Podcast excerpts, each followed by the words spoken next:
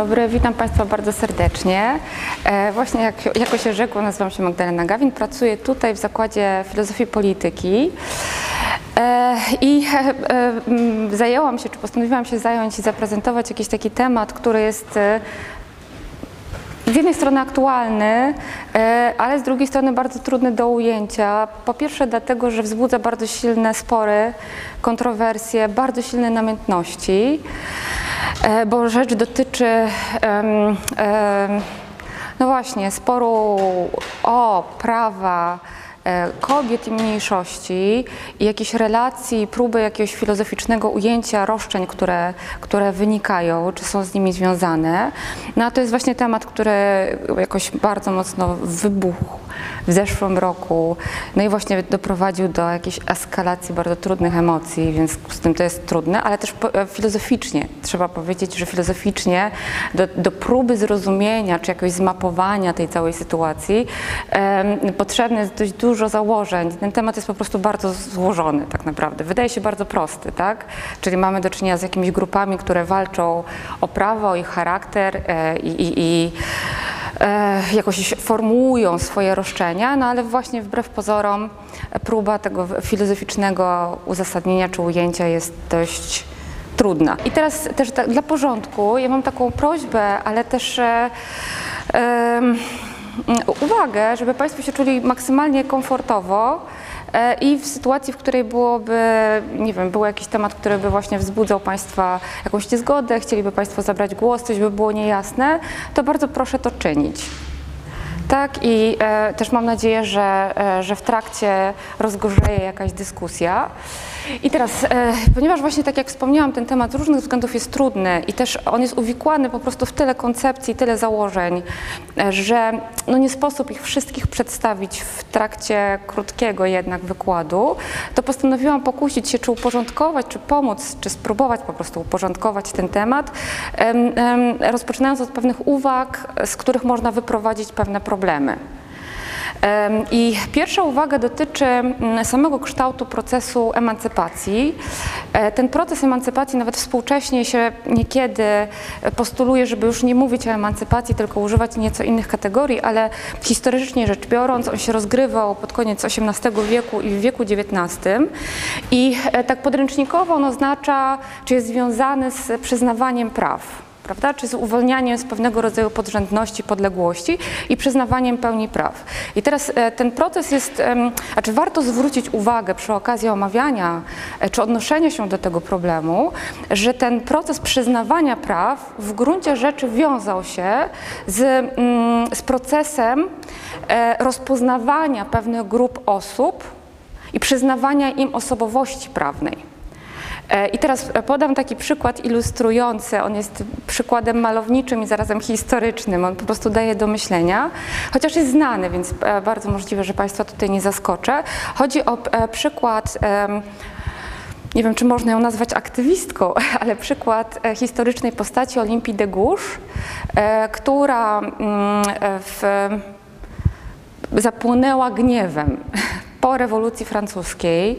E, W, owej, w owym czasie uchwalono, jak Państwo oczywiście doskonale wiedzą, deklarację, deklarację praw człowieka i obywatela i ona miała charakter faktycznie bardzo emancypujący.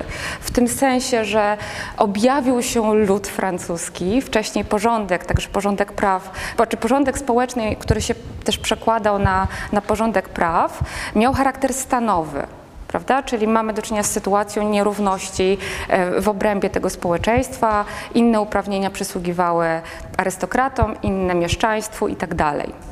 I teraz właśnie Deklaracja Praw Człowieka i Obywatela mm, ustanowiła pewien stan rzeczy, który był związany z przekonaniem, że wszyscy, wszystkim obywatelom, czy po pierwsze wszyscy powinni zostać uznani za obywateli, a po drugie oby, oby, oby, obywatele powinni być, e, e, ich prawa powinny być równe. Tak? Czyli właśnie zerwano z, z, z takim paradygmatem i z praktyką po prostu wielowiekową, e, e, właśnie sytuacji, w której prawa miały charakter mm, stanowy czy też klasowy i bardzo mocno ekskluzywny. Tak, czyli tak naprawdę pełnia praw przysługiwała, jak dobrze poszło, no w starożytnej Grecji tak właśnie maksymalnie 10% mieszkańców, tak? E, I teraz ona zapłonęła gniewem. A, jeszcze jedna rzecz, e, a propos emancypacyjnego charakteru tejże deklaracji. E, W jej ramach mm, również zniesiono niewolnictwo w koloniach francuskich, czyli to był naprawdę bardzo mocny gest. I teraz mm, jednakowoż, i właśnie to sprawiło, że Olimpia de Gouges zareagowała, nie objęło kobiet. Czyli kobiety nie zostały, prawda, że mamy do czynienia tam z prawami człowieka, ale z jakiegoś względu przez człowieka nie rozumiano kobiet. I ona e, uchwaliła, czy uchwaliła, czy uchwaliła, napisała i opublikowała, czy ogłosiła deklarację praw kobiety i obywatelki.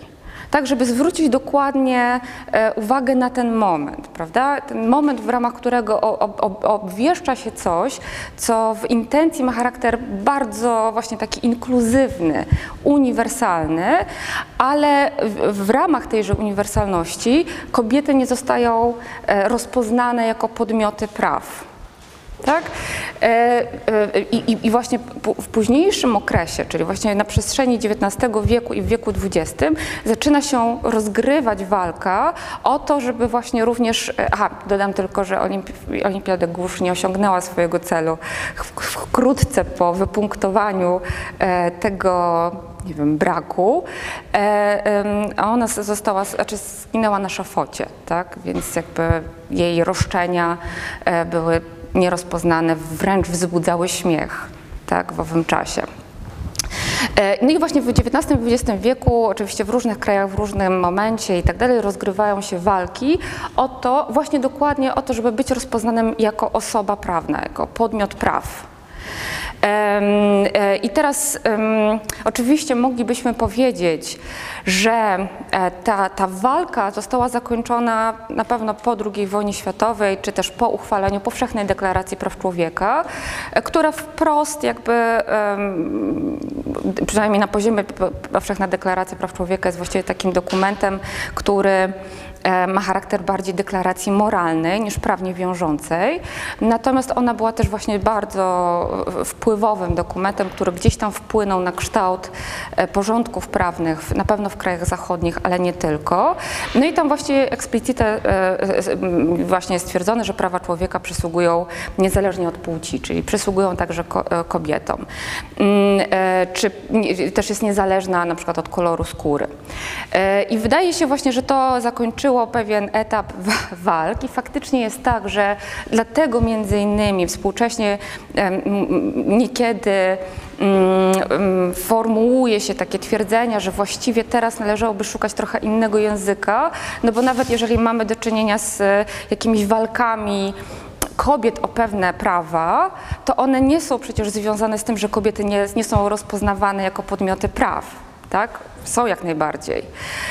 Więc wydaje się, że, że to tutaj może chodzić o coś innego. Natomiast właśnie niestety e, ta, ta, ta, ta, ta walka, czy też te, ta przestrzeń, w ramach której toczy się czy może czasami e, pojawić się walka o to, żeby być w ogóle rozpoznanym jako podmiot praw, nie zakończyła się e, w tym sensie, że mamy analizy, które niestety mają też praktyczne e, odzwierciedlenie, tak, e, e, na przykład w postaci, e, a czy analizy autorstwa na przykład Hanny Arendt bądź też Giorgio Agambena, którzy wskazują, że współcześnie takimi kobietami naszych czasów są na przykład uchodźcy bądź bezpaństwowcy. I teraz ja nie, nie chcę teraz wchodzić w dyskusję, która ma trochę inny charakter i ona również wzbudza emocje bardzo silne dotyczące uchodźców czy, czy migrantów. Chodzi mi o zwrócenie uwagi na mm, sam taki problem, e, który jest takim właściwie trochę problemem z jednej strony teoretycznym, a z drugiej strony mm, e, prawnym albo politycznym, bo e, chodzi o to, że Teoretycznie prawa człowieka przysługują wszystkim niezależnie od tego, e, e, czy dana osoba e, jest chroniona przez jakieś państwo, dlatego że przysługuje jakiś status obywatela, czy właśnie jest osobą, która straciła ten status, bo straciła dokumenty, bo jest, znajduje się po prostu w jakimś innym miejscu. Y, Natomiast właśnie, e, aby na przykład mi- imigrantom, i tu nie ma znaczenia, czy mówimy o uchodźcach, czy o e, e, imigrantach zarobkowych, aby oni zostali objęci ochroną prawną, to muszą zostać rozpoznani, musi im zostać przyznany pewien status prawny, tak? I dopiero wtedy przysługuje im, e, przys, mogą im przysługiwać pewna, pe- pewne prawa, na przykład związane z ochroną, z ochroną e, przed jakimiś nadużyciami, tak? Albo prawo do sądu, czy prawo do obrońcy.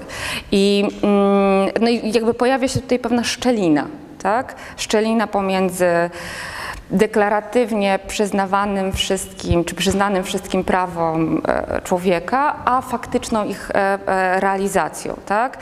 Czyli właśnie jak pokazuje z jednej strony Arendt, ale też właśnie Agamben, mm, ta, ta gra- granica pomiędzy byciem podmiotem, po- podmiotem praw, a właśnie utratą tego statusu jest wciąż płynna, tak? Czy jest wciąż taką, no tak, właściwie to chyba można by powiedzieć płynną, a w każdym razie nie do końca szty, sztywną, tak? Jest to oczywiście związane z tym, że e, te pełnia praw przysługuje osobom, które mają, dysponują pewnym statusem, statusem obywatela bądź obywatelki, tak? Czyli jakby jest to zapośredniczone przez bycie częścią pewnej, pewnej wspólnoty. Em, Okej. Czy Państwo e, e, rozumieją, ewentualnie mają jakieś pytania albo, albo wątpliwości, tak? Czyli pierwszy, pierwsze, pierwszy problem, tak, jest związany z procesem właśnie bycia uznawanym jako podmiot praw i ewentualnym uprawnieniom, które są związane, które właśnie z jednej strony był procesem dość gwałtownym w gruncie rzeczy, dlatego że prawa właściwie naprawdę od początku dziejów miało charakter bardzo mocno ekskluzywny. Współcześnie teoretycznie stały się powszechne, ale w praktyce jednak wciąż mają, noszą znamiona pewnej ekskluzywności, przy czym jest to związane z, z statut, statusem obywatela, tak? E, Gdzie też, no oczywiście można też podać jakiś przykład, jeszcze jeden, właśnie związany z tym, że na przykład e, przed, przed II wojną światową mieliśmy do czynienia z procesem odbierania praw obywatelskich. To dotyczyło na przykład e, Żydów w Niemczech, tak? Czyli chodzi o to, że ten proces wykluczania z jakby spoza tej przestrzeni prawnej i ochrony prawnej był związany, czy był uwikłany w proces e, odbierania praw obywatelskich. Oczywiście po II wojnie światowej kwestia odbierania praw obywatelskich jest e, no niezwykle kontrowersyjne i wzbudza bardzo mocne spory, ale nie wiem, czy Państwo pamiętają, e, e, w, w czasach, w których jeszcze szalało państwo ISIS, czyli całkiem niedawno e, i w sytuacji, w której e, no faktycznie było tak, że część obywateli państw zachodnich e, wyjeżdżało w tamte rejony najprawdopodobniej na jakieś szkolenia i potem wracało i było zagrożenie, że być może będą organizowali jakieś, jakieś działania w ramach czy w obrębie tych państw. E, To były takie pomysły, czy, czy e, pojawiały się takie głosy, że być może takim osobom należałoby odbierać prawa obywatelskie. Odebranie praw oby- obywatelskich oznacza, że ta osoba po prostu traci na przykład prawo do sprawiedliwego sądu tak, czy albo prawo do tego, żeby jeżeli zostaną jej postawione zarzuty, to one muszą być udowodnione i wszystkie wątpliwości są rozstrzygane na korzyść danej osoby. No i oczywiście e, nie można e, skazać za, nie wiem, za, jakiś przewin, za jakąś przewinę, która nie została popełniona, tak? Tak? Znaczy, ja mam jeden przykład, który, e, który jest jakby poparciem przedstawionej przez Panią tezy, bo na przykład w momencie aresztowania Aleksja Nawalnego dużo się mówiło o Aleksieju Nawalnym, ale tylko o Aleksieju Nawalnym. To znaczy, e, nie, nie przypominam sobie takiej spójnej jakiejś narracji medialnej, że się mówi Aleksiej Nawalny, a poza tym tylu i tylu więźniów politycznych w Rosji. A Właśnie, czyli chodzi... I on był potraktowany jako taki jeden człowiek na świeczniku, e, o, o, którego, o którego się troszczy cały świat, a ci inni, e, prawda, anonimowi, to niech tam sobie siedzą w tych ławach. Właśnie, i teraz od tego, e, czyli jakby ten, ten przykład, który Pan podaje, jest o tyle ważki, że jakby on podnosi jeszcze jeden problem. E, To znaczy, on podnosi problem bycia widocznym czy też rozpoznawalnym. E, I faktycznie, bo to jest przykład, który jest na jakimś poziomie bardzo praktyczny. Faktycznie jest tak, że osoba, która, która, która skupia na sobie uwagę, może być poprzez na przykład presję jakąś międzynarodową w jakiś sposób szczególnie chroniona, czy pewne uprawnienia teoretycznie mogą jej przysługiwać. Natomiast jeżeli tej widzialności brakuje, no to dana osoba może być w większym stopniu narażona na jakieś e, mm, e, nadużycia e, władzy. Natomiast e, to odnosi się do sytuacji, w której mamy do czynienia z, z, z osobami, którym przysługuje, przysługują jakby prawa obywatelskie, czyli te osoby teoretycznie są chronione prawne, prawnie, ale ze względu na, nie wiem, na praktykę e, nie wiem, sądowniczą, czy w ogóle związaną z wymiarem sprawiedliwości, dochodzi do jakiejś sytuacji nadużyć. Tak?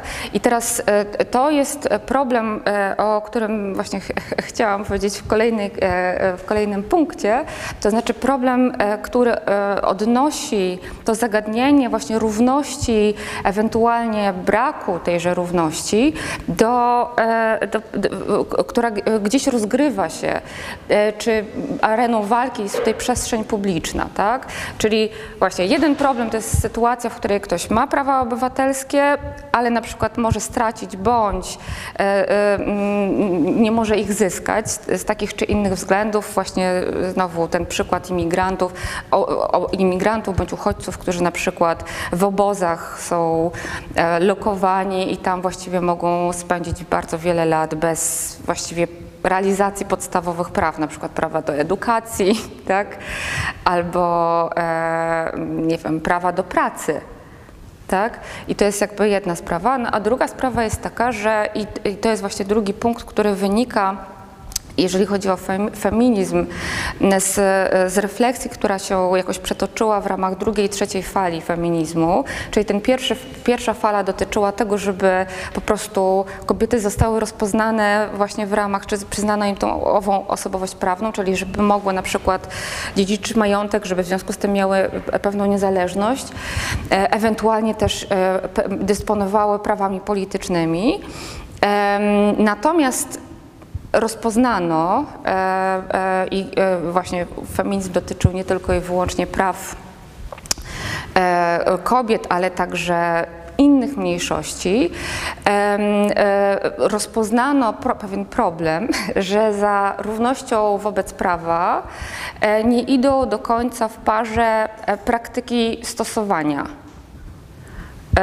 Czyli w, to, co też było charakterystyczne w tym czasie, w którym kobiety nie były rozpoznawane e, w, właśnie jako podmioty prawne czy podmioty prawa, e, to było to, że e, to, co określało sposób życia czy formę życia kobiet, nie, było nie, nie funkcjonowało w ramach zapisów prawnych.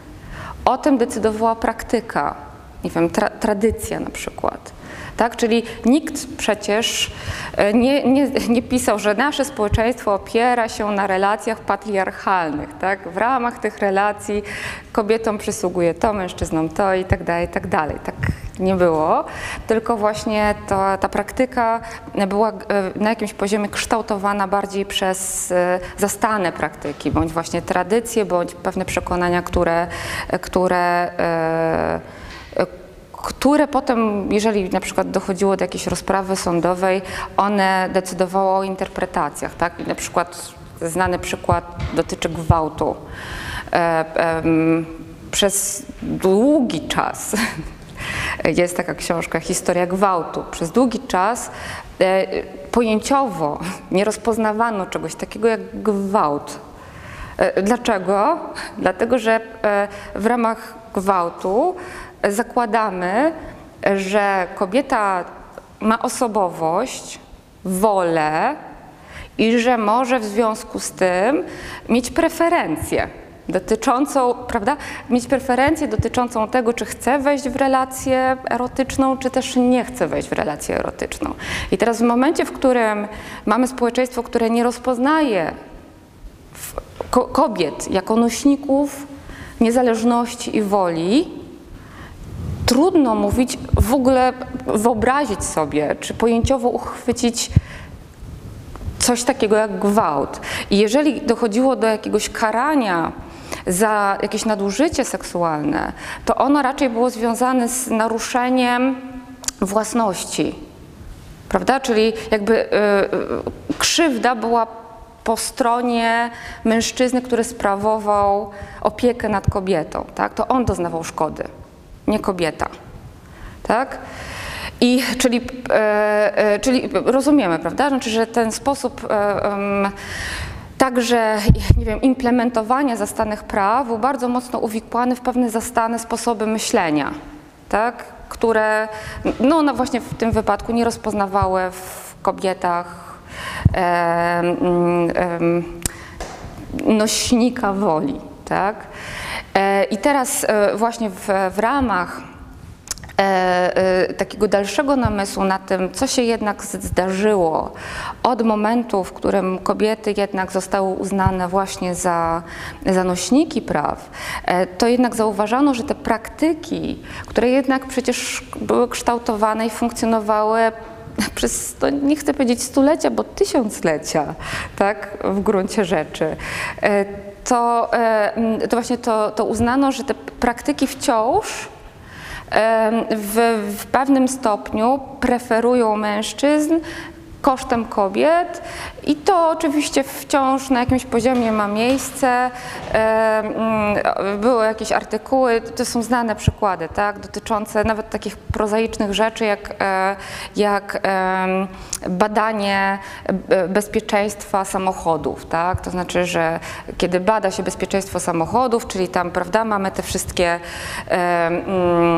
no, testowanie tego zgnie, zgniecania tych samochodów i tak dalej, to używa się do tego pewnych manekinów. No i chodzi o to, że te manekiny to, jest, e, to są manekiny, gdzie e, mamy przeciętnego człowieka, czyli przeciętnego mężczyznę.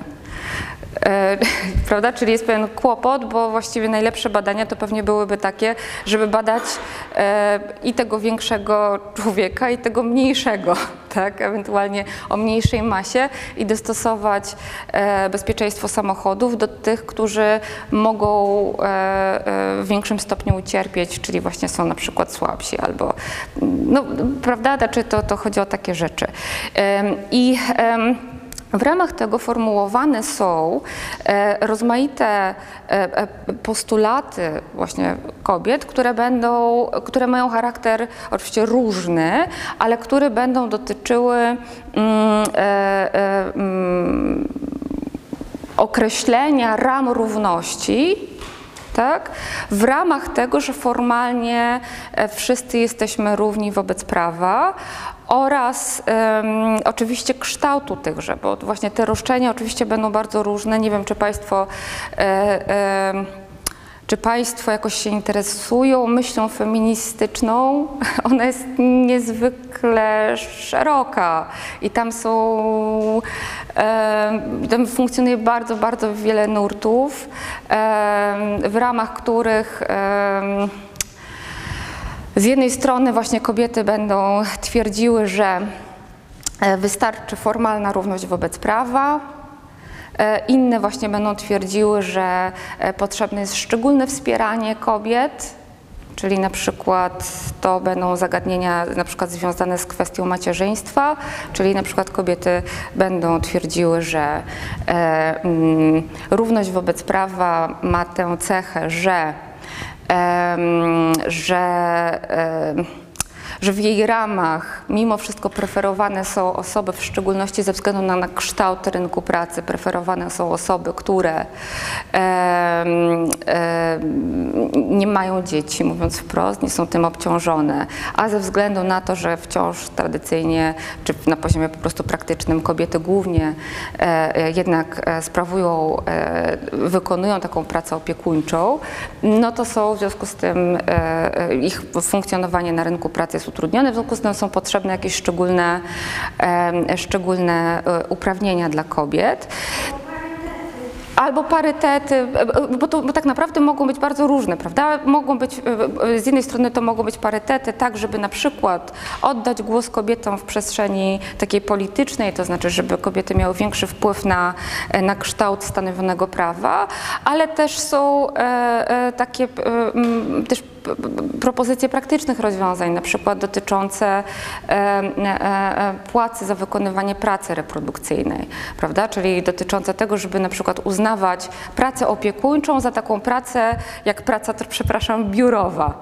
W tym sensie, że tak jak idziemy do pracy wykonujemy pracę i dostajemy za to płacę, tak samo, żeby na przykład uznawać pracę taką, którą kobiety wykonują e, w, domu, opiekując się bliższymi, też za pracę. Że. Dokładnie, prawda? To obejmuje od właśnie takich rozwiązań, żeby kobiety były objęte e, ubezpieczeniem, żeby po prostu e, e, państwo wzięło to, za to odpowiedzialność, ale idący dużo dalej, to znaczy, żeby kobiety wręcz miały prawo do pensji. Tak, za tą pracę, która po prostu jest, spełnia wszelkie właściwie cechy pracy, poza tym, że nie, nie jest objęta prawem pracy, które na przykład reguluje e, czas pracy. Prawda? Czyli jak mamy małe dzieci, to trudno jest tutaj mówić o takim, takim rozwiązaniu, w której e, kobieta zajmowałaby się dzieckiem tylko i wyłącznie 8 godzin dziennie, 5 dni w tygodniu, tak? Więc jakby tutaj to niestety nie obejmuje, no ale jakby w związku z tym szczególnie jest to szczególnie trudna i wymagająca praca. I teraz e, ten, ten problem i teraz ten, e, też, ten problem też nawiązując do tego, co Pan e, tutaj wspomniał, odnosi się do charakteru roszczeń. Te roszczenia będą różne, czyli jakby próby formułowania rozmaitych rozwiązań będą rozmaite, natomiast one będą się rozgrywały, czy ich f- formułowanie będzie rozgrywało się w przestrzeni publicznej. Tak? E, I teraz e, to rozgrywanie się w przestrzeni publicznej ma pewne uwarunkowania, z których, które chyba z którym jakoś się mierzymy. Tak? To znaczy w przestrzeni publicznej mamy do czynienia z e, walką. Nie wiem, czy Państwo by się z tym zgo- zgodzili. Walką. Kto, przepraszam, powiedział, że się zgodził? Ja się zgadzam. A, właśnie, dziękuję bardzo. Chciałam po prostu. E, e, mamy do czynienia z walką, to znaczy mamy do czynienia z, e, z wysuwaniem konkurencyjnych roszczeń. e, W tym, w tym celu, aby no właśnie osiągnąć jakieś, jakieś cele. I teraz mm, e, kwestia jest taka, i, może bo właśnie tą walką, tak? I teraz, e, e, e, żeby jeszcze dodatkowo trochę skomplikować, ale w związku z tym nieco też zmapować tą sytuację, należałoby teraz wspomnieć, bo właśnie przez cały czas mówiłam o kobietach, a nie wiem, czy Państwo zwrócili uwagę, wykorzystam to po prostu do tego, żeby jako taki pretekst do, do wprowadzenia jeszcze jednego wątku, ale nie wiem, czy Państwo pamiętają, kiedy w zeszłym roku właśnie e, e, miały miejsce protesty bardzo jakieś takie mocne. E, z jednej strony bo to jest kwestia percepcji, prawda? To znaczy w tym sensie, że to jest, to jest moja percepcja, ale, ale być może Państwo mają jakąś inną, że z jednej strony chyba doszło do jakiejś takiej bezprecedensowej zgody na jakimś poziomie, to znaczy, że po prostu faktycznie bardzo duża część obywateli zgodnie wyszła na ulicę bez względu na e, nie wiem, e, bez względu na miejsce zamieszkania, ze względu na, bez względu na e, mm, pozycję społeczną, wykształcenie itd., tak itd. Czyli często jest tak, że można łatwo opisać, czy łatwiej w każdym razie opisać e, jakąś grupę e, protestującą. Tutaj byłoby ją niezmiernie trudno opisać, dlatego że ona była faktycznie niezmiernie, e, niezmiernie mm, złożona właśnie z takiego socjologicznego punktu widzenia, ale zarazem właśnie wydawało się, że jest pewnego rodzaju jedność, chociaż chyba spory dotyczyły e, estetycznego wymiaru, i to jakby w obrębie nawet tego ruchu e, protestujących, e, e, spory dotyczyły estetycznego wymiaru, czyli haseł. Które, które jak pamię- pamiętamy, bywały zabawne i bardzo inteligentne i dowcipne, ale też e, bywały wulgarne, e, co wzbudzało bardzo silne emocje, tak? Czyli były takie osoby, które też mówiły, że zgadzają się ze wszystkim poza e, właśnie wulgarnymi słowami. Natomiast poza tym, w tej też w szczególności drugiej fazie tego protestu rozgorzał spór o to, czy, walczy, czy walka dotyczy praw kobiet, Czy walka dotyczy, e, pojawiło się to e, e, wyrażenie, osób z macicami? Nie, czy Państwo to pamiętają, prawda? I e, wyjątkowo, e, nie wiem jak Państwo znieśli ten spór, ja zniosłam bardzo... Jak ja?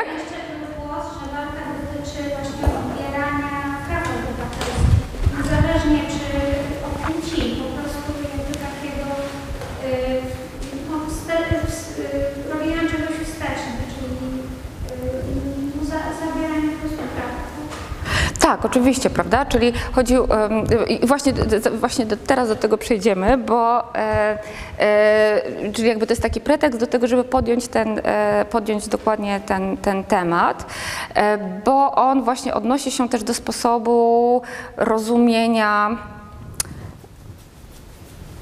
czy ja wiem, człowieka i wolności człowieka. I, i teraz mm, też w tej, w tej zajawce, czy w tym opisie ja wspomniałam o tym, że e, też jednym z takich sporów jest spór pomiędzy uniwersalizmem a partykularyzmem. Tak? I teraz e, w czym rzecz? E, Rzecz dotyczy tego, że właśnie z jednej strony Mamy, taki, mamy prawa, które no, są abstrakcyjne, gdzie właśnie z jednej strony mamy do czynienia z prawami człowieka i wydawałoby się, że mamy takie pojęcia, które mają być rozumiane w sposób inkluzywny, ale z drugiej strony, w momencie, w której tej, w tej powszechnej deklaracji praw człowieka się pojawiło to, em, e, to, to stwierdzenie, że te prawa do, do człowieka dotyczą właśnie niezależnie od płci, koloru skóry, pochodzenia itd., itd., to, do, to pojawiła się tam pewnego rodzaju partykularność, nie w takim negatywnym tego słowa znaczeniu, tylko w e, takim odniesieniu do tego, że to otworzyło drogę właśnie formułowaniu pewnych roszczeń, które będą różne ze względu na opis danej osoby. Prawda? Czyli e, po- pojawiło się w tej przestrzeni taki namysł, prawda, znaczy, że jeżeli przysługują wszystkie prawa kobietom, no to być może kobiety powinny formułować to, jak one rozumieją ową pełnię praw. Tak, bo jeżeli sobie wyobrazimy, że większość albo ta większość, która sprawuje e, e, władzę i na przykład decyduje o sposobie rozumienia pewnych praw, na przykład właśnie prawa do wolności albo prawo do dysponowania własnym ciałem, to w ramach formułowanych tego typu praw, właśnie znowu prawa do dysponowania własnym ciałem, e, w każdym prawie zawarte są pewne ograniczenia, prawda? To, to prawo musi być w jakiś sposób rozumiane, w jakiś sposób interpretowane. Tak? I, e, I teraz, jeżeli na przykład e, zgodzimy się, że to większość decyduje, albo ta większość, która ma większą siłę przebicia, albo więcej uprawnień, na przykład tradycyjnych, no to wówczas ten ten sposób interpretacji prawa do wolności, czy też prawa do dysponowania własnym ciałem, również może się odbywać w sposób, który nie będzie uwzględniał podmiotowości tejże grupy albo jej em, e, nie wiem, cech charakterystycznych. Tak? Czyli e, z perspektywy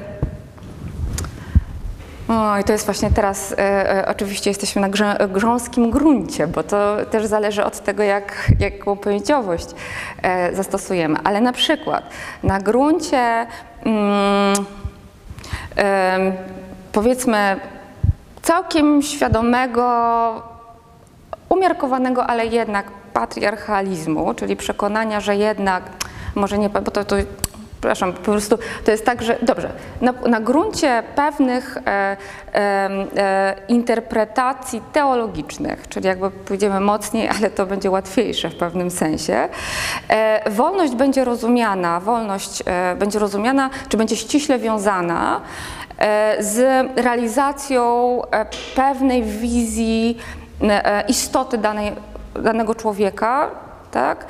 Oraz pewnego celu, który jest z nimi związany. Tak?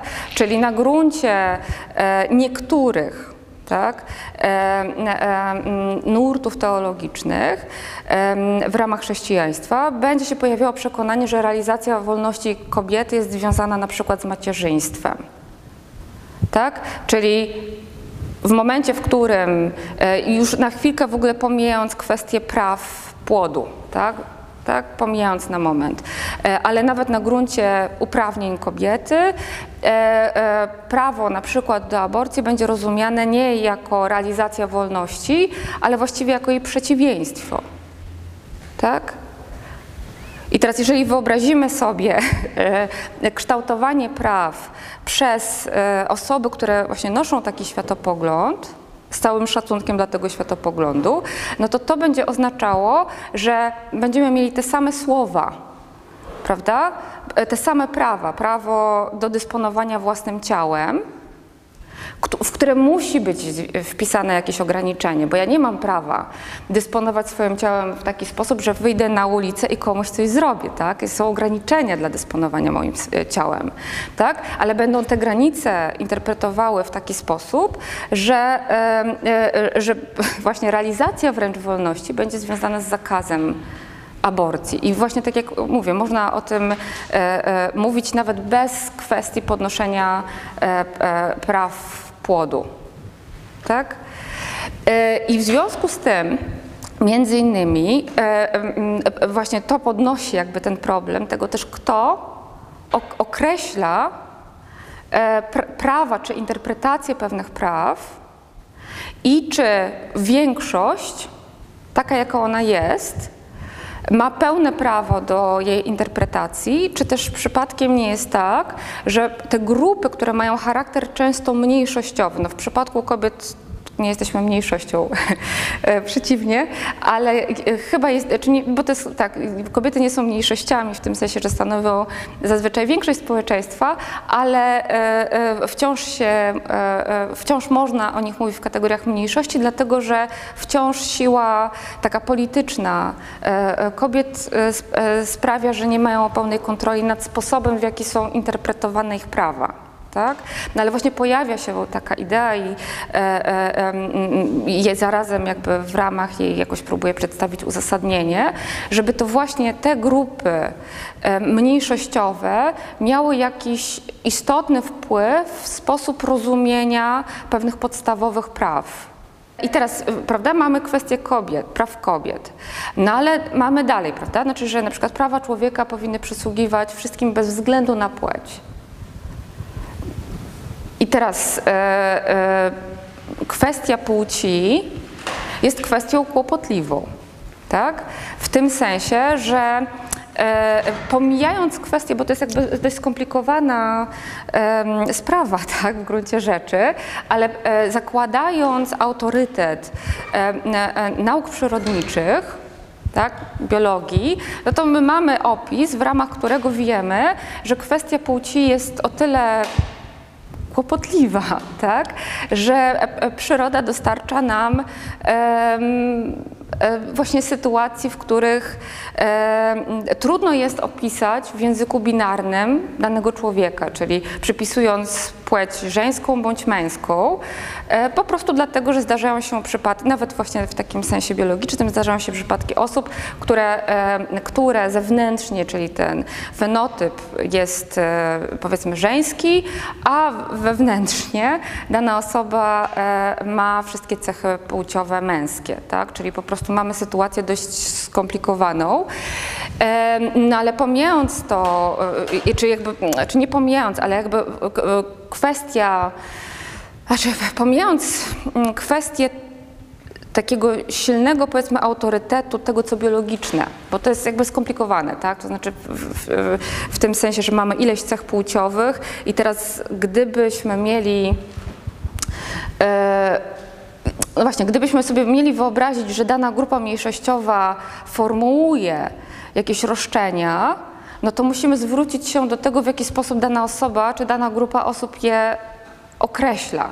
Tak? Nie moglibyśmy tutaj uznać tylko i wyłącznie autorytetu bio, biologów, tak? no bo jakby jak oni mogliby e, stwierdzić, co powinno przysługiwać danej osobie, jakie uprawnienia powinny przysługiwać danej osobie ze względu na jakie cechy, nie wiem, biologiczne, tak? To by było bardzo, bardzo skomplikowane, tylko właśnie tutaj wydaje się, i tu oczywiście mogą, się Państwo nie zgodzić albo jakoś ze mną polemizować, ale wydaje się, że właśnie nośnikiem owych roszczeń powinny być dane grupy, tak? Czyli one powinny e, formułować e, sposób, w jaki chciałyby, aby zostały jej prawa rozumiane. Słucham.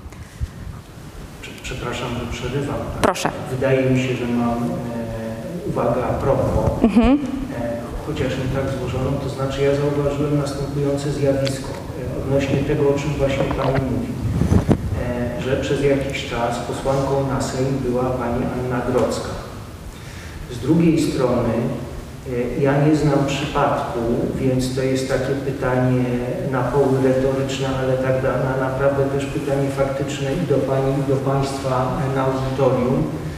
E, Czy z- znany jest Państwu przypadek mężczyzny transpłciowego, który byłby chociażby sołtysem, chociażby przewodniczącym Rady Osiedla? To są takie najniższe, e, jakby możliwe do wyobrażenia szczeble. E, I poza tym, czy w ogóle w jakiś sposób mężczyźni transpłciowi zabrali głos w swojej sprawie, podczas kiedy oni istnieją. Natomiast y, no, ja interesując się tymi sprawami zawsze e, natrafiałem na, e, na osoby no, jakby w sytuacji odwrotnej. Tak? Czyli Znaczy- transpłciowe kobiety. Tak. E, e, Właśnie e, ta dyskusja dotycząca tego, czy powinniśmy mówić kobiety czy osoby z macicami, dotyczyła roszczeń kobiet transpłciowych, prawda? Czyli jakby tutaj, ja przyznam, że też nie znam sytuacji czy takiej, takiego przypadku, w której e, transpłcio, e, e, transpłciowy mężczyzna Czyli, pełniłby funkcję. faktycznie są, a w przestrzeni publicznej ich nie ma. Nie, no właśnie e, ta kwestia osób z macicami podniosła ten problem, prawda? Bo to dotyczy po prostu transpłciowych, jak chyba wcześniej powiedziałam, kobiet, mężczyzn. oraz osób niebinarnych. Ale z, oraz osób niebinarnych oczywiście. E, bardzo dziękuję za tą uwagę a propos właśnie inkluzji, tak? E, żeby nie było tutaj wątpliwości. Tak, oczywiście, to znaczy w tym sensie, że wydaje się, że te, te, te prawa e, mniejszości są, e, czy mniejszości chyba nie są wciąż e, rozpoznawane w w takim sensie spo- społecznym czy publicznym w sposób równy. Natomiast pytanie jest właśnie takie dotyczące, i ono jest bardzo trudnym pytaniem w gruncie rzeczy, dotyczące tego, czy osoby, które tak, właśnie, które wysuwają pewne roszczenia dotyczące e, dostosowania czy mm, realizacji ich praw, e, e, mają prawo właśnie do tego, żeby e, owe roszczenia wysuwać i oczekiwać realizacji praw podstawowych, no bo o tym mówimy, ale w sposób, który na przykład wymaga poniesienia szczególnych kosztów. E, Na przykład w przypadku osób, które e, e, chcą dokonać tranzycji, oznacza to na przykład zgodę na sfinansowanie tejże, czyli terapii hormonalnej itd. itd. Przepraszam bardzo, bo ja chciałem tylko powiedzieć e, jakby ad vocem, tak, dlatego, że, dlatego że to też nie wyczerpuje wszystkich możliwych przypadków, dlatego że ja znam dosyć dobrze e, sytuację osoby, która nie w sensie tożsamości, tak, tylko w sensie, e, w sensie konstrukcji fizycznej, e, czyli jakby budowy, budowy ciała, e, urodziła się bez wyróżnionych cech płciowych, E, No i wprawdzie to było parę lat temu, ale, ale informacja dla rodziców była taka, wychowujcie tak jak dziewczynkę, e, dlatego że potem korekcja płci będzie łatwiejsza. E, tak, prawda? Czyli to, to, jest, to jest też bardzo czyli poważne. jakby ktoś, e, ktoś zu- zupełnie zewnętrzny zadecydował o tożsamości tej osoby, tak? I to na podstawie takiego kryterium, no zabieg będzie łatwiejszy. E, Tak, to znaczy właśnie to jest też znana, znana praktyka i ona odnosi się właśnie do tego problemu. To znaczy, jeżeli mamy do czynienia z roszczeniami, to kto powinien być nośnikiem? Mało tego, kto powinien uznawać. E, e, I w tej zajawce, którą gdzieś tam Państwu e, przygotowałam, wspomniałam o dwóch myślicielkach, to znaczy Judith Butler i, i Nancy Fraser. I teraz Judith Butler szczególnie mocno akcentuje to napięcie pomiędzy właśnie uniwersalnością, znaczy to, że musimy mieć wspólne prawa prawda, jakby siłą rzeczy, a partykularnością, e, to znaczy, która jest związana z tym, że realizacja w pewnych szczególnych przypadkach, realizacja pewnych praw musi być związana z rozpoznaniem partykularnej sytuacji e, danych grup. Czyli, nie wiem, jak mamy, e, jakby uciekając trochę z, z Polski i przenosząc się na trochę inny teren dla ułatwienia, e, nie wiem, mamy kwestię Stanów Zjednoczonych Ameryki i znowu bardzo aktualnego problemu jakiegoś nasilenia się napięć na tle rasowym i Państwo na pewno pamiętają i były te straszne filmiki pokazujące jakieś e, sytuacje właśnie przestępcze nadużyć władzy, no i właśnie napięcia z tym związanego. I teraz z jednej strony tak, stawką będzie to, żeby była równość wobec prawa. No i ona została faktycznie osiągnięta pod koniec, niestety dopiero pod koniec lat 60. XX wieku, kiedy zniesiono ostatnie ustawy segregacyjne. Ale z drugiej strony no mamy do czynienia w, znowu z różnicą e, pozycji społecznej, która wynika z, z, e, jakby z rozmaitych praktyk, ale też na przykład z miejsca zamieszkania. Czyli na przykład, e, nie wiem, mieszkańcy slumsów będą potrzebowali do realizacji swoich praw podstawowych nieco innego typu wsparcia. Najzwyczajniej w świecie, prawda? No, no.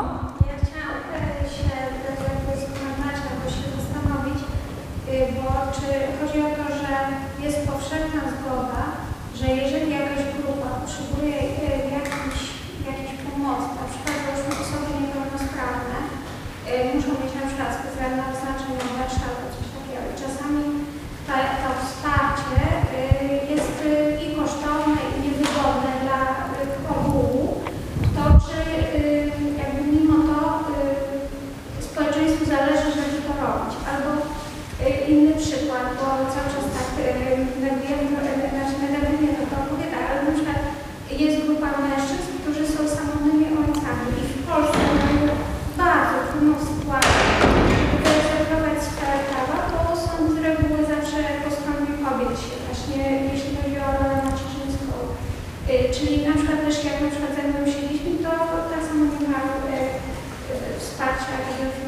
okay?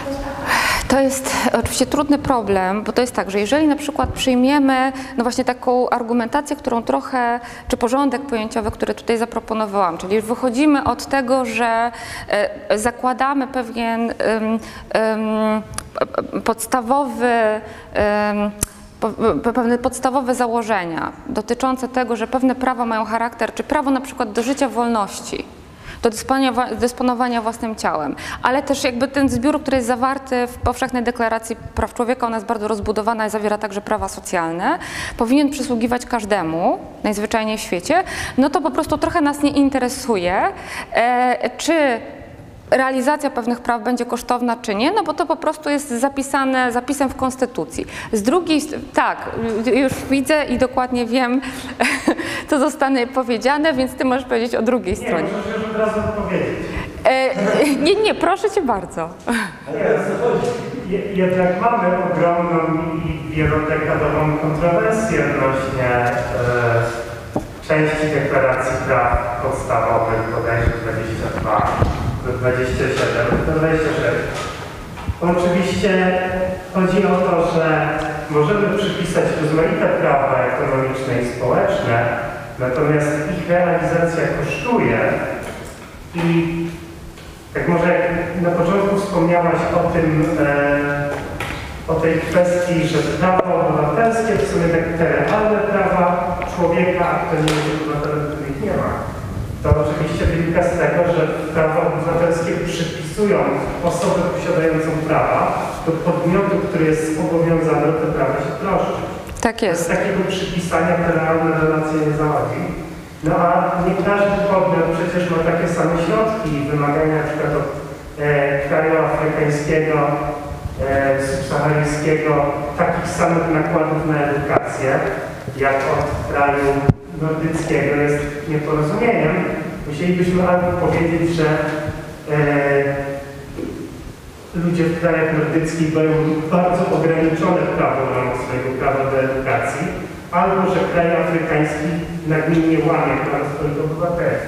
Więc to jest duża kontrowersja.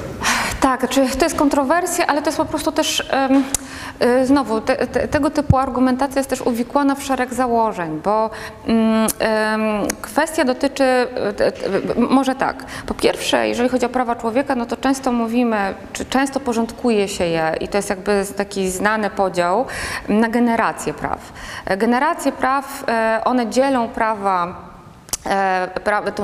te, te artykuły zawarte w Powszechnej Dek- Deklaracji Praw Człowieka na pewne kategorie. I teraz prawa e, wolnościowe, czyli te podstawowe prawa, które na przykład zakazują tortur, e, są uważane za absolutnie bezwzględnie e, e, obowiązujące, czy takie, które powinny obowiązywać, e, powinny być po prostu realizowane zawsze i wszędzie. Tak? Oczywiście już tutaj się pojawia kon- kontrowersja dotycząca na przykład prawa do aborcji, tak? które też wydaje się być, uwikłać, być uwikłaną w prawo, w prawa wolnościowe, no bo dotyczy prawa do wolności i do dysponowania własnym ciałem, e, ale e, e, co też wymaga nakładów, kosztów, prawda? To znaczy, jeżeli byśmy na przykład zgodzili się, że e, elementem prawa wolnościowego jest prawo do aborcji, no to wówczas państwo powinno tak naprawdę e, finansować te, e, te zabiegi, No więc to już jakby jest pewien kłopot. No ale mamy dalej prawa równościowe. E, które właśnie będą, e, e, czy, czy właśnie częściowo związane z e, prawami, e, no częściowo w każdym razie związane z, z prawami e, m, e, s- socjalnymi, chociaż nie do końca. No i właśnie mamy tą trzecią generację, która, która, e, która właśnie będzie mówiła e, o, o takim procesie implementacji czy dalszego rozszerzania i tam właśnie też mamy do czynienia z dalszym rozszerzaniem praw socjalnych związanych także z prawem dostępu do, do kultury i tak dalej, i tak. No, no. Jest, istnieje właśnie pojęcie trzeciej płci, o tym, o czym mówiliśmy. I jest na przykład liczka w Indiach, Tak. o, o Indian y, Two Spirits. Y, I chodzi o to, że y, y, zauważyłam, y, znaczy mm, trochę się nie interesuję prawem człowieka i czasami trochę dla mnie jest y, czymś kontrowersyjnym, na przykład chociażby y, w jedną y, przekrótkę y, branie praw osób LGBT, czy osoby homo wydaje mi się, że ich prawa są oddzielne od osób transseksualnych. A już wytłumaczę dlaczego. Bo jeżeli płeć jest y, zmienną kategorią, prawda, jeżeli tak, według niektórych i jeżeli y, jest ileś płci, to jak gdyby y, człowiek mało empatyczny może przeciwstawić prawa kobiet i osób homoseksualnych biseksualnych prawom osób transseksualnych. Bo tak, jeżeli kobieta walczy o równe zarobki, to może człowiek mało empatyczny powiedzieć to zmieni po prostu płeć. Będziesz zarabiała y, tyle, ile mężczyzna. Albo jeżeli dwóch mężczyzn, którzy czują się całkowicie mężczyznami, chce wziąć ślub przykładowo i jakiś y, skrajnie homofobicznie nastawiony człowiek powie, to zmieni płeć w takim razie. Y, Będziesz mógł jako kobieta, będziesz jako kobieta mógł wziąć ślub z swoim ukochanym. I, i przy, nie, nie, mi chodzi o to, że, że po prostu rozmawiałam z właśnie kiedyś z panią feministką i właśnie się poniekąd też zgadzaliśmy z tym, że to może być dosyć kłopotliwe, bo jeżeli płeć jest zmienna, to znaczy, że, że, że nie ma czegoś takiego jak orientacja seksualna, że nie ma czegoś takiego jak prawa kobiet, prawa mężczyzn, etc. Mogę tego dopytać, ale że razie Pan spróbuje, mm, że, że płeć powinna podlegać jakiejś y, religii zabroni zmiany. Nie, nie, nie o to chodzi. I do- to, to było bardzo rozwiązanie, tylko chodzi o to, czy, czy nie powinniśmy y, iść z skrajności w skrajność, że na przykład nie powinniśmy, y, że każdy, z, że na przykład y, płeć jest wszędzie zmienna, że, że, y, bo wtedy dojdziemy do takiego pewnego y, poziomu, że, y, że na przykład orientacja seksualna można zmienić, że, że kobieta y, starczy w cudzysłowie, a przecież chce być kobietą, że zmieni płeć i będzie zarabiała. Czasami się boję tak, że, że prawa ludzi transseksualnych, tak jak w Iranie, y, są przeciwstawione prawom osób homoseksualnych, bo na przykład w Iranie za homoseksualizm grozi śmierć, a w Iranie ludzie transseksualni mają wszelkie prawa. I odwrotnie jest w Finlandii. Na przykład w Finlandii osoby homoseksualne mają zestaw wszelkich praw, y, a osoby transseksualne z tego co wiem są silnie dyskryminowane. I teraz nie wiem, czy pan, bo, właśnie Ja się chciałem zapytać, czy po prostu tutaj nie wpadamy w pułapy jakiegoś takiego podstawowego skrótu myślowego, w którym używając kategorii mężczyzna z krytyki przywileju, po prostu podświadomie, podświadomie mówimy o cis mężczyźnie.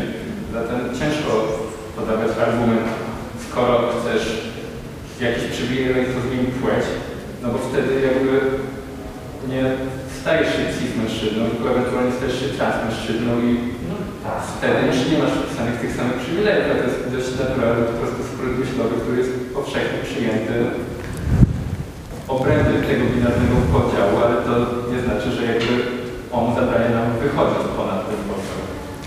Mm, I teraz, ponieważ jest tak, że mamy reżim czasowy i to jest bardzo nieszczęśliwe, bo właśnie rozgorzała bardzo ciekawa dyskusja, więc niefortunne, ale jakoś e, spróbuję e, trochę odpowiedzieć, ale też także na te wątpliwości, które były zgłaszane przez e, Maćka, żeby te, te, ta kwestia tych ograniczeń finansowych nie została jakoś zapomniana. No właśnie, z jednej strony Butler wspomina o tym napięciu, które, jest właśnie, które ona wskazuje jako kluczowe, żeby uświadomić sobie to napięcie pomiędzy uniwersalnością a partykularnością, e, w ramach którego po prostu uznajemy i traktujemy jako coś bardzo ważnego, aby e, e, os- osoby, które przynależą z takich czy innych względów, do grup mniejszościowych, żeby one miały prawo artykulacji swoich potrzeb także w języku praw, tak? Redefiniowania, a z drugiej strony mamy taką myślicielkę jak Nancy Fraser, która inspirując się Habermasem, czy myślą Habermasa, zarazem wskazuje, że w, aby przestrzeń publiczna w ramach której rozgrywają się tak naprawdę, w większości wypadków rozgrywa się walka o roszczenia, e, walka o uprawnienia. Tak? Żeby e, ta przestrzeń, żeby przestać ją traktować w sposób taki abstrakcyjny, gdzie wszystkich traktujemy jako właśnie racjonalnych, e, racjonalne podmioty, tylko żebyśmy byli czuli i żebyśmy wprowadzili do tej przestrzeni publicznej coś, co ona, ona nazywa kontrpublicznością. Czyli żebyśmy się zgodzili na to, że te, społecze- te, te grupy mniejszościowe, które bardzo często, em, e, na przykład bardzo często jest, mamy do czynienia z sytuacją, w której właśnie mamy rozmaite podziały, osoby transpłciowe, niebinarne. Spora część ludzi się gubi w tym. Prawda? Po prostu nie do końca jest czuła, nie dlatego, że nie jest empatyczna, tylko po prostu brakuje jej wiedzy, nie ma czasu, jest zarobiona i tak dalej, i tak dalej. Zupełnie ludzkie sprawy, nawet jeżeli chodzi o, e, tutaj Pan powiedział o kategorii cis, nawet jak mamy cis mężczyzn i cis kobiety, to bardzo często jest tak, że e, zapotrzebowania, nie wiem, matek albo matek, które się opiekują dziećmi niepełnosprawnymi, nie są do końca rozpoznawane w przestrzeni publicznej. Czyli bardzo często ludzie po prostu nie wiedzą o tym. W związku z tym Fraser e, postuluje, żeby w ramach tej walki być szczególnie wyczulonym i wspierać po prostu e, właśnie ową kontrpubliczność, czyli e, roszczenia osób, które, które, które na przykład ze względu na to, że stanowią faktycznie małą grupę, i na przykład ma, mało rozpoznawalną też e, publicznie i która bardzo często albo zdarza się, że w jakiś sposób kontruje właśnie, czy jest w kontrze do tradycyjnego sposobu czy postrzegania e, sposobu życia, żeby ich roszczenia były szczególnie widoczne. Czyli żeby po prostu sprawiać, żeby osoby, które są nośnikami tych roszczeń, które są mniejszościowe, żeby ich roszczenia były widoczne tak, żebyśmy po prostu mogli e, się słuchać i byli wrażliwi na to. No i teraz w ramach tych ograniczeń ekonomicznych, o których e, wspominał Maciej, ja nie mam tutaj dobrego rozwiązania, tak, siłą rzeczy, bo oczywiście możemy wejść, ja bardzo chętnie, gdybyśmy mieli więcej czasu, to ja bym bardzo chętnie weszła jeszcze dodatkowo w krytykę kapitalizmu, tak, i tak dalej, więc to by było to, ale pomijając trochę to zagadnienie być i trochę uciekając od niego akurat w tym momencie, to też możemy wspomnieć o tym, że na przykład roszczenia, które byłyby w ramach owej kontrpubliczności formułowane, e, są możliwe w ramach dyskusji, debat, które są toczone, do tego, żeby na przykład były podlegały jakimś negocjacjom, albo na przykład były związane z tym, żebyśmy na przykład policzyli, ile to kosztuje. Bo, prawda? Bo być może tak naprawdę koszty związane z realizacją pewnych podstawowych e, uprawnień grup mniejszościowych nie byłyby wcale takie duże. Trudno powiedzieć, prawda? Natomiast musimy je znać, i musimy jakoś zacząć nad nimi dyskutować, e, e, jaki będzie ich los. To jest jakby kwestia e, czynników być może od nas niezależnych, a w każdym razie na pewno nie, nie takich, nad którymi nie mamy pełnej kontroli. Przepraszam bardzo, bo Pan podniósł rękę. Tak, ale tak nie, nie tego, nie zobowiązujące. Tylko chciałem tutaj nawiązać jeszcze przy okazji, tak, jak jesteśmy, pojawił się ten wątek samotnych ojców, to chciałem też się podzielić takim spostrzeżeniem, że ja zwróciłem uwagę na to, że jest ogromna różnica między prawami rodzicielskimi i prokreacyjnymi e, jednopłciowej pary męskiej i jednopłciowej pary kobiecej bo nawet w tym, w tym takim nie- nieuregulowanym statusie, no to jakby w naturalny sposób system prawny postrzega, e, postrzega parę kobiecą jako dwie samotne matki, jakby przyznaje im wszystkie, e, znaczy jakby oferuje, tak? Umożliwia im skorzystanie ze wszystkich, e, ze wszystkich jakby e, te, te, osłon socjalnych, tak? Na- na- Natomiast w przypadku e, pary dwóch mężczyzn wychowujących dziecko, no to jest w ogóle sytuacja Szczególnie trudna. O wiele, o, wiele, o wiele trudniejsza i tak pra, praktycznie rzecz biorąc niemożliwa. Także wydaje mi się, że to jest w ogóle przepaść, tak? E, No i to jest, to jest przepaść, która powstaje e, z powodu tego rzekomego patriarchatu, który, który właściwie faworyzuje macierzyństwo i deprecjonuje ojcostwo. To po prostu w Tak. momencie, kiedy zestawimy dwóch mężczyzn i dwie kobiety, to to się tym bardziej wyjaskrawia, bo to się jakby... Z całą pewnością. Z całą pewnością w odniesieniu do praw opiekuńczych jest tak, że mężczyźni są e, mężczyźni. E, czy, o, tak, e, e, są grupą mniejszościową. Tak? I to, jakby, to jest całą pewnością. Uwaga, bo przepraszam, tak się przysłuchuję. Czy Państwo się zgodzą, czy nie zgodzą, bo Państwem? Czy większa zgoda na równouprawnienie przypadkiem nie jest taką pułapką postaci takiego efektu tłumiącego? No bo zauwa- zauważcie Państwo, im więcej się zgadzamy na równouprawnienie, tym bardziej inicjujemy rozmowę na temat tej redystrybucji wspomagania. A im większa jest ta rozmowa, tym większe zagrożenie na nierówności w tej redystrybucji, czyli pewne grupy będą tym bardziej uprzywilejowane. W związku z czym politycy, być może obawiając się tej, tej nierówności w dystrybucji tego wspomagania, ucinają tego typu rozmowy i nie dają takiej zgody na równouprawnienie, jakbyśmy oczekiwali. Mhm.